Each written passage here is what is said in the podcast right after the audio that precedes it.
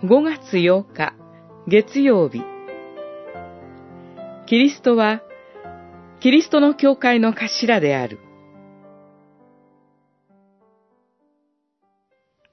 また、巫女はその体である教会の頭です。巫女は、はじめのもの、死者の中から最初に生まれた方です。こうして、すべてのことにおいて、第一のものとなられたのです。コロサイの信徒への手紙、一章十八節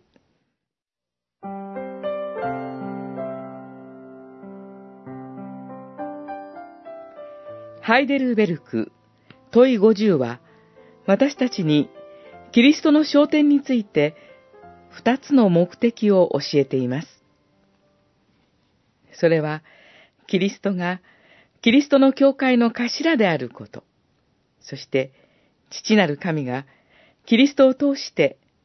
万物を統治されていることです。上記の御言葉は、キリスト参加と呼ばれてきたものの一部です。パウロは、その参加の前半で、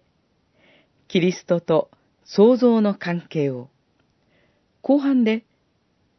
キリストと救いとの関係を歌っています。先立っておられた御子と、万物の創造を歌い、今もキリストによって万物の存在は継続し、支えられていることを歌っています。そしてパウロは、御子イエス・キリストが同時に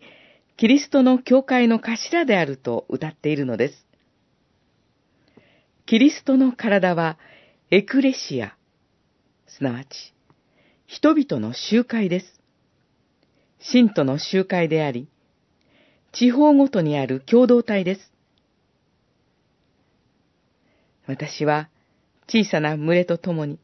毎週礼拝をしています。地方の小さなキリストの群れであっても、私たちの教会の頭はキリストと信じるとき、大きな喜びを覚えます。人が作った団体ではなく、キリストの復活によって作られた群れであるからです。